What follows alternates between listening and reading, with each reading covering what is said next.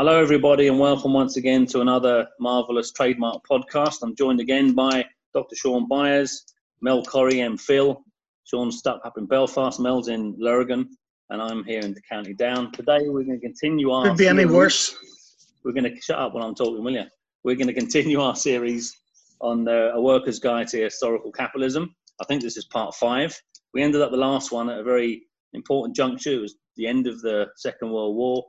Uh, we talked briefly about the Western responses, in particular, to the Great Depression of 1929 and the Keynesian response of the American government in the 1930s, uh, that included radical departures for capitalist states in terms of providing, you know, welfare state and free education and massive fiscal stimulus to try and regenerate the economy.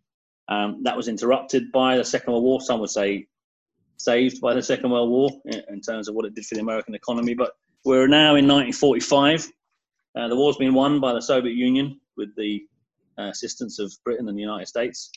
Um, and we're going to look a little bit now at the period that follows that. The period is, is kind of characterized by two terms. One is the welfare compromise, that period in the 1950s and 60s, and the other is characterized by the term the golden period. This was known as the golden period of capitalism. So, Mel, what does uh, what happens in 1945? What's the let's look at Britain first. What what happens 45 onwards?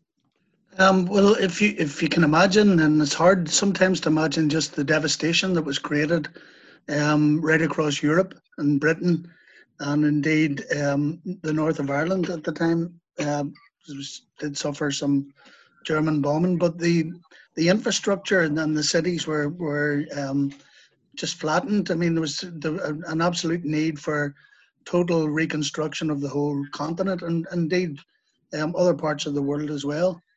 Um, and the in 1945, the first chance that the British working class um, got to send a message to their greatest war hero, Winston Churchill, the man who delivered them from from the jaws of, of um, Hitler uh, was to say, thanks very much, Winston, but we don't want your type of world anymore. We want to create something different. Um, we want uh, people to remember the promise of Lloyd George in 1918, where he said we'll create a, a land fit for heroes, which of course never materialized. But the, I suppose, the example um, of a society that that could work and could change with a diff- different economic uh, philosophy um, was tried out before the war in America with the, the New Deal. So it was a, a really a, uh, at the time a triumphant victory for the Labour Party in that post-war election, which um, created a whole new set of circumstances. So, Sean, it was a it was considered the, the birth of the welfare state in Britain um, was considered a victory for the left, I suppose, a victory for trade unionism, for socialist thinking. Um, was there a genuine fear in capital in the West of the Soviet Union of the kind of the solidification of those left wing ideas? Yeah, well, I suppose the to understand whether it's a victory or a, or a compromise, um, as it's often described, uh, you have to understand the factors that that led to its creation. Um, uh, in the West, of course, the you had the consolidation of the communist system in the Soviet Union, um, both in material terms um, and ideologically as well. It stock rose in popular thinking due to the Red Army's role in crushing Nazism. Um, in countries like France and Italy, the Communist Party uh, membership expanded to, to millions, um, and the French and Italian Communist parties entered entered government. In Yugoslavia, um, where the resistance, the partisans play also played a major role in defeating fascism. Uh, those parties actually emerged from the war uh, taking power and once they kicked the Nazis out. Uh, so you had the spread or at least the consolidation of communist ideas, and you had the workers in the West were looking eastwards and saying uh, maybe we would we would like a bit of that, um, and that combined with the sort of growth of trade union militancy, the leftward shift in political attitudes that Mel describes, and the memories of the interwar years and so on, shifted the balance of forces in favour of Labour. Um, Capital sort of understood this and understood that it needed to enter into a compromise that would stave off the threat of, of communism and, and rescue the system. Yeah, and it was uh, it was known as the golden period, or the also the Keynesian period. Keynesianism, a kind of a form of uh, capitalism that sought to intervene in the state Mel. But what were the key characteristics of Keynesianism that we saw, particularly in Western Europe? Well, I, I suppose uh, Keynes Keynes's big thing was taking a um, a macroeconomic approach to to dealing with the economy. Um, so looking at looking at um, uh, taking a step back from the the intricacies of of how um, the economy is worked out and and and taking a, a sort of more broader view, um, which in that in that context then during the war there was greater industrial militancy, strong trade unions were able to create um, uh, some level of, of worker democracy. So there was a greater input of labour into the decision making process at that particular time. Um, and then, of course, the the um, the victorious Allied powers came together and in Bretton Woods and set out set out their formula for going uh, going forward with it. So, what were the what were the key elements of Bretton Woods, and why was it important? Well, the Bretton Woods Agreement was an agreement between the the major powers uh, of the West and, and Japan.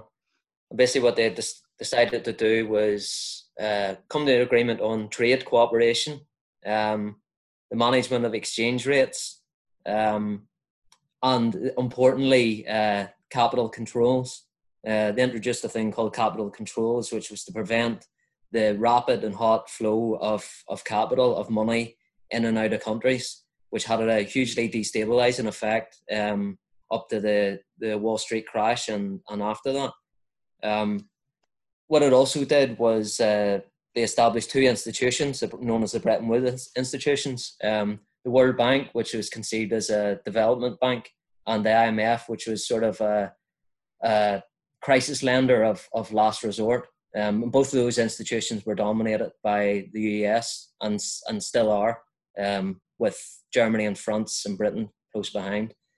Yeah, uh, we, could, we could probably learn a lot, couldn't we, from some aspects of Bretton Woods now. I remember that idea, as you said, that foreign direct investment would be targeted if it was going to happen at industrial development and infrastructural development and wouldn't be for bond markets and property markets and speculation that it would be used to benefit, if you like, the whole of society rather than just a particular class of society. Yeah, it had a hugely stabilizing effect uh, on the on the global economy, and it ensured that that uh, the speculation that was seen in the in the bubble that, that brought about the crash that eventually led to the Second World War uh, was was severely restricted uh, and limited, and the capital was channeled towards productive ends. Yeah, the, the, the I suppose the other thing is that um, the Allies had, had realised the mistakes that were made in, in Versailles after the First World War, which created the circumstances for for Nazism to flourish. So there was an imperative to make sure that Germany and, and Japan weren't left behind, that they were um, provided with an investment. Um, and I suppose um, you can also see the um, the start there of the the early birthings of, of uh, what eventually turns out to be the European Union. Stevie? Yeah, it's often it's often forgotten that um, the Soviet Union attended the first few meetings of Bretton Woods as well. They were interested in being involved in uh, this new international network of trade, but when they realised that the the the Yanks insisted on the dollar being used as the you know the current the reserve currency of the planet, the, the Soviet Union walked away. Out. Of course, even Britain and France were a bit resistant to some aspects of Bretton Woods, but they um, were reliant upon the Marshall Plan and the billions of dollars worth of loans that were coming in to help rebuild Britain and France. So they were kind of forced into into that position. Sean. Yeah, suppose Bretton Woods can be seen as one uh, element of the emergence of the US as the new global empire. Um, so the US had, hadn't been really affected in terms of the devastation that, that France and Britain suffered in Germany during the Second World War. Uh, they had they'd actually expanded economically and militarily, um, and at the same time, as you say, the uh, the countries of Europe uh, were in need of, of capital. They were in need of finance. They're heavily indebted, in need of finance capital. They're in need, need of support to reconstruct, to rebuild their countries and rebuild their economies following the war. And the Marshall Plan uh, gave the US that opportunity to give the US that in um, to to find to identify channels for their surplus capital um, but also to extend their political and economic influence right across Europe. Of course, we shouldn't forget that it was also, you may have mentioned it, Sean, I probably wasn't listening to you as usual, the reintroduction of the gold standard and the linking of the dollar to gold. So it became, you know, it became commodified money as we understand it, that every dollar you held in your pocket was literally worth a small slice of, of gold. I think it was $38 an ounce was the, was the, was the peg they pinned it to. And that was part of that stability of the post-war period that led to that, as you said, the golden period. Um, and we'll get on later on what happened whenever they broke the link with gold, but that was quite crucial at the time.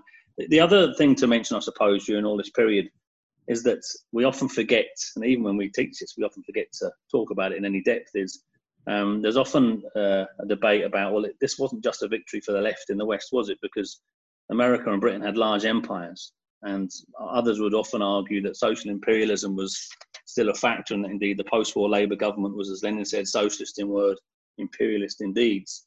And Britain didn't give, give up its empire very quickly, and some would argue that the welfare state was built on the super exploitation of the global south.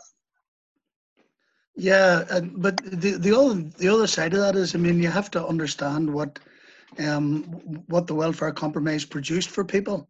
You know, all of a sudden you've got um, uh, a national health service in 1948, which is very clearly in its opening documents, and still you can see pictures of it today where it's very clear this is not charity. This is something that you pay for. The concept of welfare for everyone, universal welfare, everybody pays something into the system. Everybody's entitled to get something out of it. A mass um, home building or house building um, program right across um, all parts of, of, of Britain and the north of Ireland, and free access to education um, up to third level. Um, they're not minor things.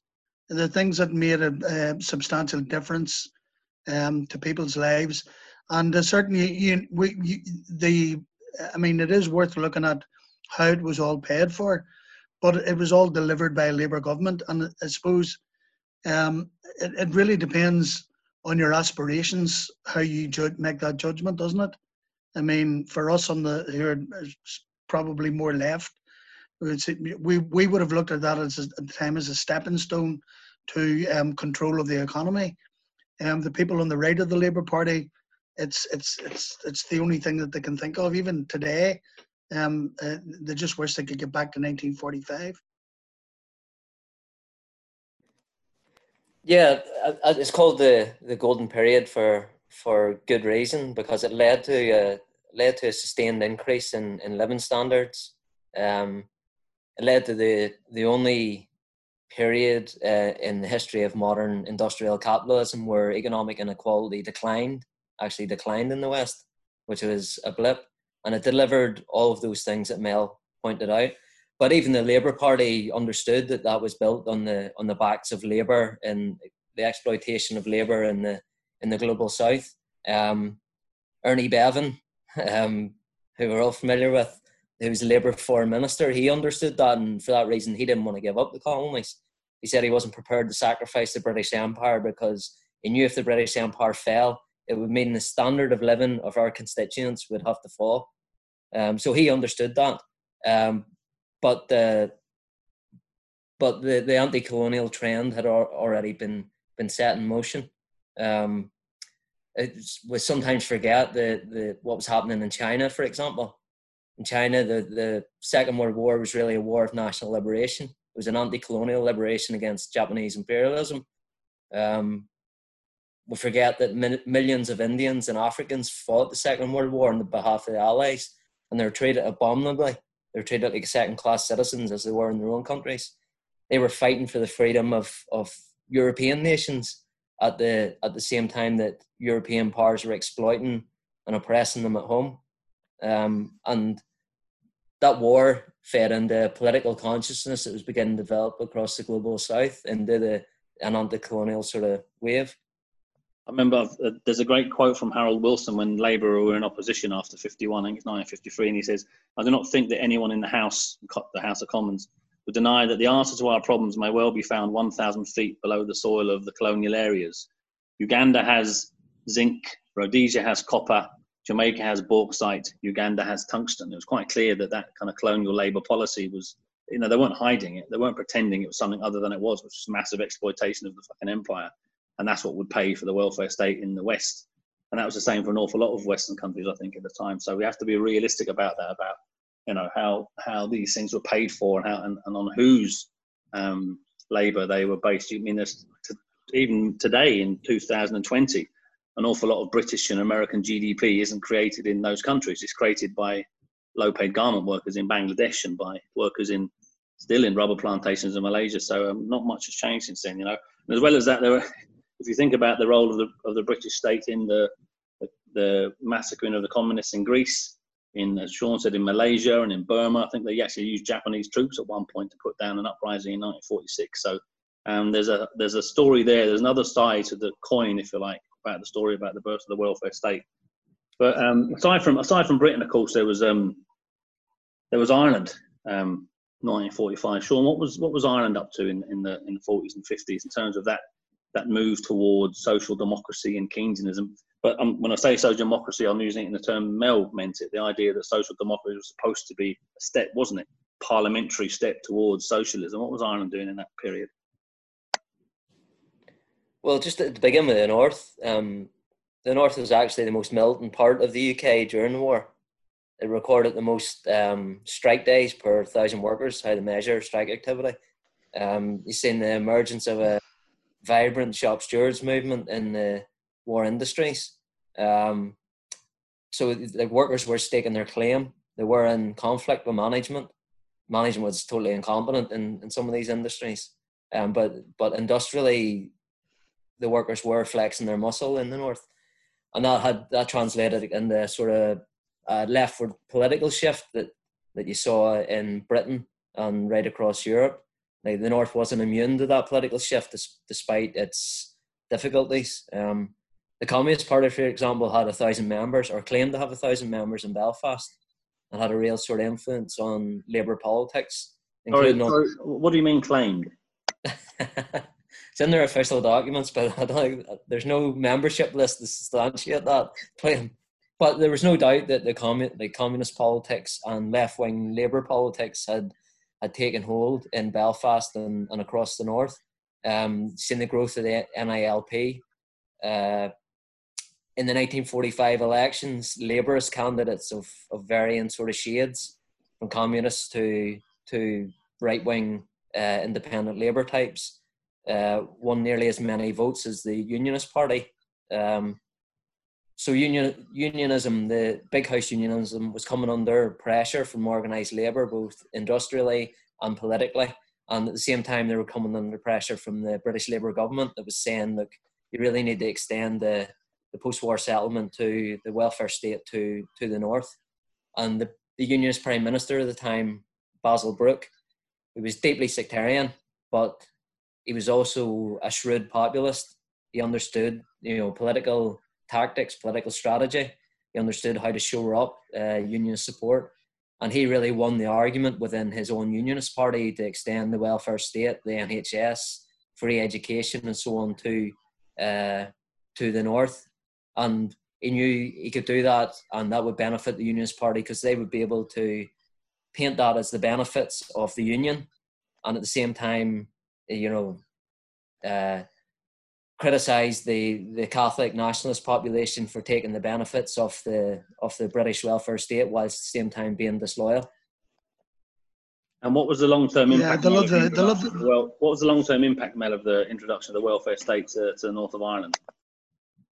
Or some of the impacts? Well, well, I suppose um, uh, access to public sector jobs um, which were denied largely uh, to the Catholic community, I suppose, um, and uh, also access to education, um, albeit segregated um, based on religious lines. Um, but free education created a generation that, uh, towards the end of the 60s, would um, transform politics here and, and uh, I suppose uh, challenged the unionist domination of you know for that time would have been 50 years old one single party rule with um, very draconian uh, and repressive powers So um, it, it, was it wasn't insignificant in terms of uh, what it create what it created in terms of the abilities um, in the nationalist community in the north at that time. Because remember, Ireland is still a contested space. It's not that far away from from the treaty and the creation of two states, a sectarian state in the north and a confessional state in the south. Yeah, and we, we haven't even talked about this. No, we're going to move on to the south now. What about the south, Sean? What was its uh, um, Keynesian um, kind of moment after the 40s and 50s, or did it indeed have one at all? Well, the, the, the conservative economic thinking in the in the south, um, on the part of Fianna Fáil and a much greater degree Fine Gael, meant that Keynesian intervention would be half-arsed. You mean you had a few examples of state uh, companies established. Um, uh, what do you call it? Bord na Móna, um, ESB, um, the Irish, sugar, the Irish Sugar Company was very important at one point. Irish Insurance, Aer Lingus, of course, Irish Life Assurance. Mel, you always, you always correct me at this point. I always miss one. What's the famous one? Kildare. The National Stud. The National. The National Stud. Uh, of course, horse racing had to be nationalised in Ireland, like. yeah but the, the that the Keynesian intervention was very limited um, on the part of successive governments. It was half was there, not, was there not those significant house building programs in that period in the kind of 40s and 50s, the kind of Fianna Fáil populist approach to, to house building? Yeah, that's there's there's bit part, you know, there was bit part. Uh, I suppose you called social democratic policies that are introduced during the time. Um, inter-party government that was led by Fine Gael did introduce an ambitious social housing program. They entered, they increased certain welfare payments, for example. So there was bit part uh, like of a welfare state uh, of a the sort of model that you've seen in in Britain, but it was always half-assed and and not the full type of sort of revolution that you that you saw in other parts of Europe. But Ireland also remained, didn't it, a source of labour for British growth. I mean, there was huge mass immigration uh, during the 40s and particularly the late 50s into the early 60s. My own family went over at that period, and I know that a lot of your people went over as well. So, um, if it wasn't for that immigration and to the rebuilding of Britain and indeed America, what position would Ireland have been in? Yeah, we also were the main supplier of beef into the UK as well. So um, there was no indigenous there was no drive to set up indigenous food production um, in the in uh, the Irish Free State at the time either. Well, our good friend yeah, if, if anyone's read his book, Sins of the Father, and if you haven't, you should. There's some brilliant information about Ireland's role and its um, its refusal almost to, to process food in Ireland, but rather to export cattle on the hoof into British meat markets, which created jobs in Britain because it suited the it suited the you know, the capitalist class, the comprador class in Ireland and that yeah that that comprador class that comprador class really emerges and you know that that idea of the gombeen man really sort of takes root in that that particular time. We're still living with the consequences of that today. And uh, as Conor's book points out as well that, that Ireland's economic fortunes uh, really remain tied to Britain through the the link to sterling parity with sterling was was maintained. Successive trade agreements incorporated uh, the south of Ireland into Britain's economic sphere. Um, and as you said, like Ireland specialised for a long time in exporting live cattle for the benefit of a large farming class, and that's really the only people who have benefited. Was there never any attempt, or was there an attempt in Ireland to set up a welfare state uh, in in, in terms of the way they set one up in Britain and France and Germany, Sean? Well, you had one man who really attempted it. Um, people would be familiar with Noel Browne, who was the health minister in the inter-party government. And Noel Browne tried to revolutionise the health system. He introduced lots of different improvements. He virtually eradicated TB, TB within, uh, I think it was about the space of three years. Um, but that was about as far as he was allowed to go.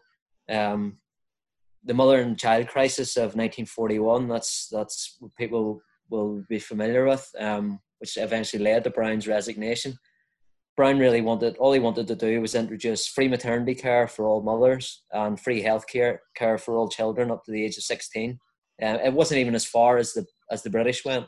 Um, but it was a vast improvement of what Ireland had. Um, but it was blocked by the Catholic Church. Uh, the the bishops in Ireland had unrivaled access to public policy in Ireland. Uh, they were still given an effective veto over large parts of public policy. Yeah, there's, a very, uh, there's a very famous letter. I actually have a copy of it in the office from Bishop John McQuaid to the government at the ah, time, specifically outlining why you know why the, the why that new piece of legislation would interfere with you know with with um with Ireland's if you like family structure and Ireland's social structure. In particular, of course, it was based on a particular kind of teaching, Sean, wasn't it? Yeah. Well, the Catholic Church um, saw it as a Trojan horse for communism.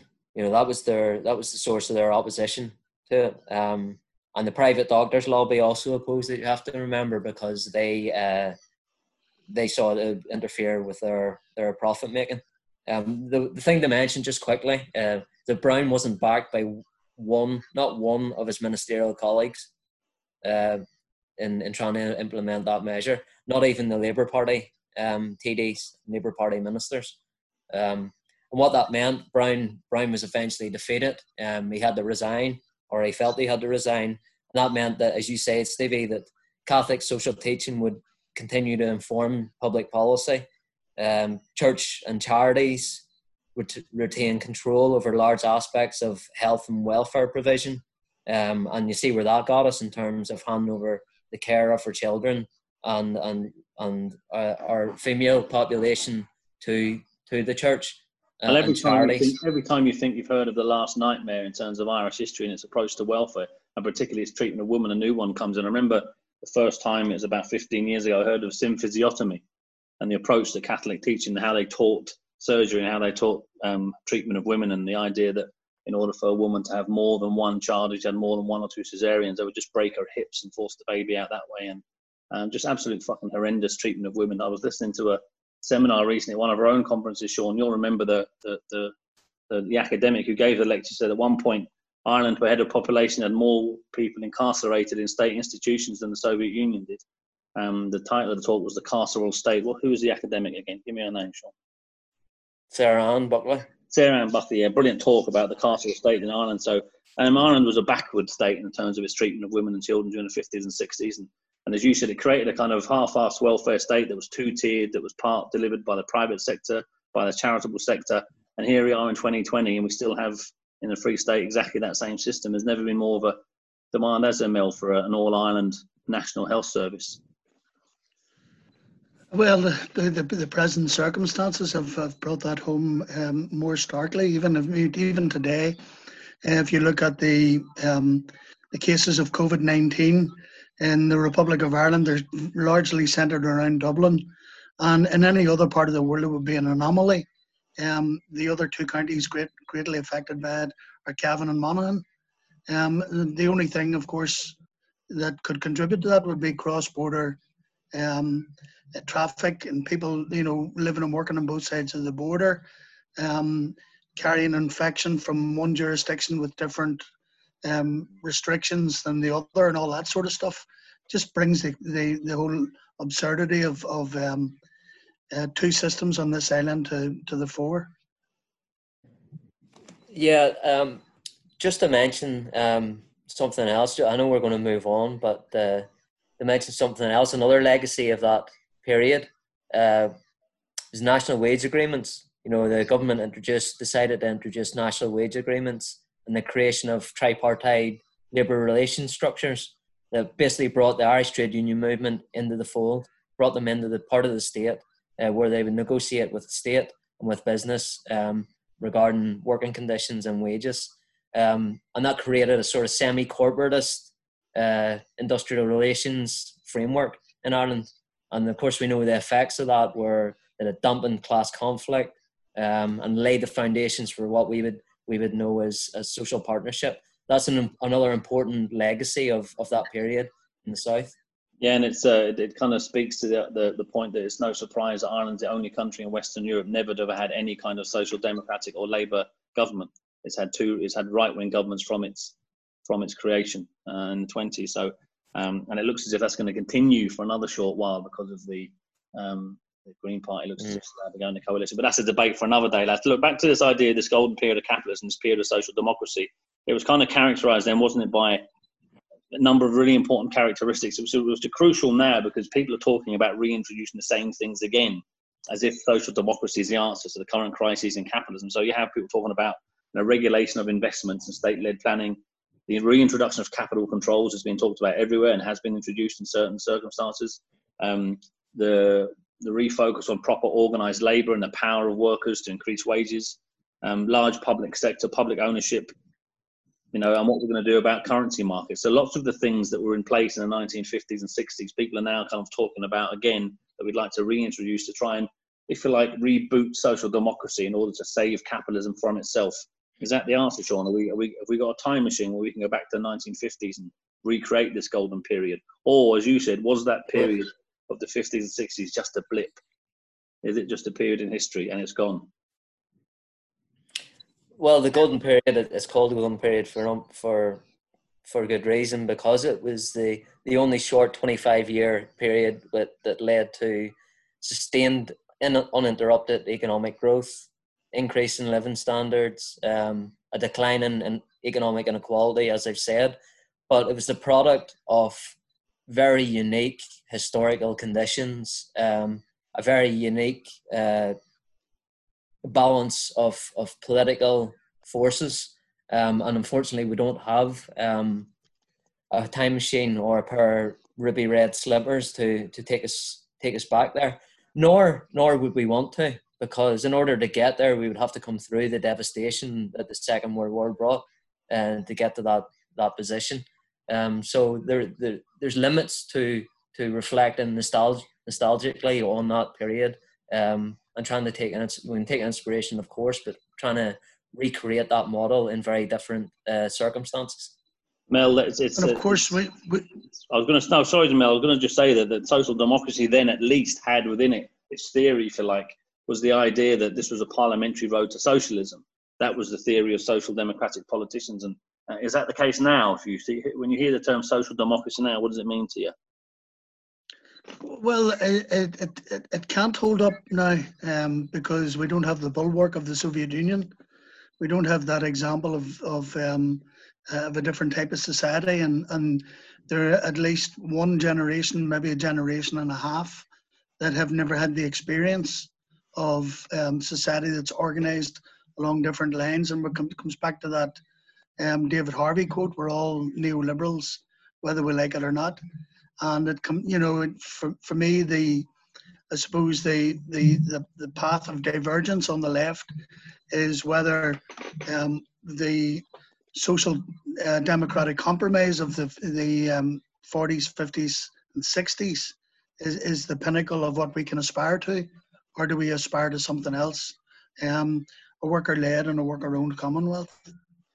So if uh, if we go back to Sean's, if you go back to Sean's point there about the '60s, about the social democracy and the golden period, when you look at it historically over a 200 year period of capitalism, and when you see that reduction in equality, at least in the in the West, and when you when you see it graphically, and then it looks like a blip in history, as if it was a mistake, as if capitalism didn't actually mean to do this. So rather than it being a, a parliamentary road to socialism, it was a mistake. Capitalism fucked up and then it realised, come the late 60s, early 70s, actually, lads, we need to get back on track here. Um, and that's the period we move into next, isn't it, Sure, That, that short period of social democracy didn't actually last that long, did it? Because come the end of the 60s, end of the 70s, capitalism starts to run into a few, uh, a few of its own buffers. What, what are some of those buffers, Sean, that begin to, if you like, unpick the social democratic compromise? Yeah, well, yeah, that that sort of compromise or that settlement uh, begins to break down and it's it's really capital that, that enters into difficulty and and uh, pulls out of the of the compromise or, or breaks that sort of uh, unwritten agreement. Um, capital at the time was suffering from falling rates of profit, um, and that was in part due to the emergence of industrial development in in parts of the third world. Japan, Korea, for, for example, come online and become uh, better at producing certain types of products than at a cheaper cost than the uh, than Western firms were, were able to. Uh, trade union militancy um, and wage demands um, were putting pressure on on capital, and that was and capital was uh, was struggling to fulfil them, or at least saying that they they couldn't fulfil them, and at the same time, welfare demands were no longer being made by being met by progressive taxation. Yeah, very good. But there was also um, there's a phrase, isn't there? Capitalism never sleeps, and capitalist intellectuals never sleep either. There was a background to this resurgence of capital in the late 60s. It wasn't just the economies themselves that were going into some sort of crisis. There was a lot of thinking going on in the background, Mel, wasn't there? The um, you know to say that this happened in the 1960s, uh, uh, you know, is really a mistake too because um, the the ruling class were plotting uh, and planning uh, against welfareism right since the the end of the Second World War. So you had um, shadowy organisations like the Mont Pelerin Society emerging.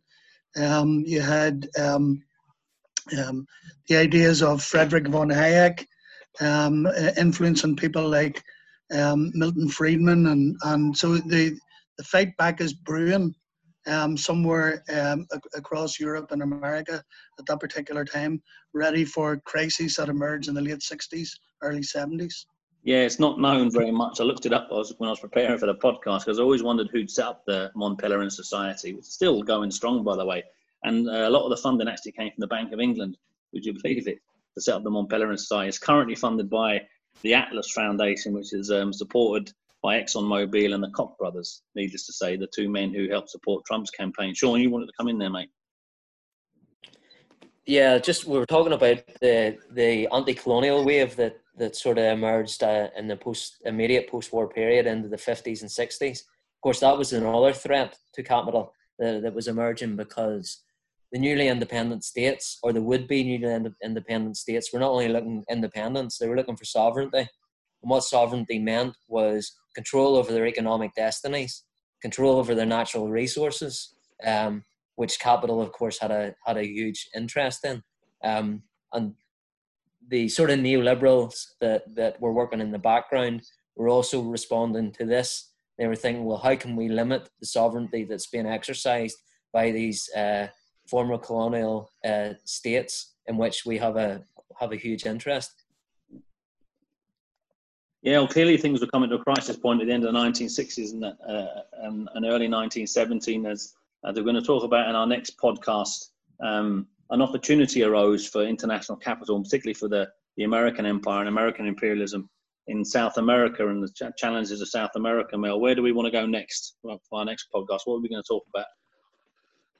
Well, we, we need to look at the social upheaval of the 19, late 1960s, the um, the birth of national liberation movements across Africa and the politics that, that um, underpinned that, the fear that that sent through the um, through the ruling class, and of course um, the difficulties that, that started to emerge here in Ireland, um, and um, of course the I, I suppose the crises that emerged in the early 1970s.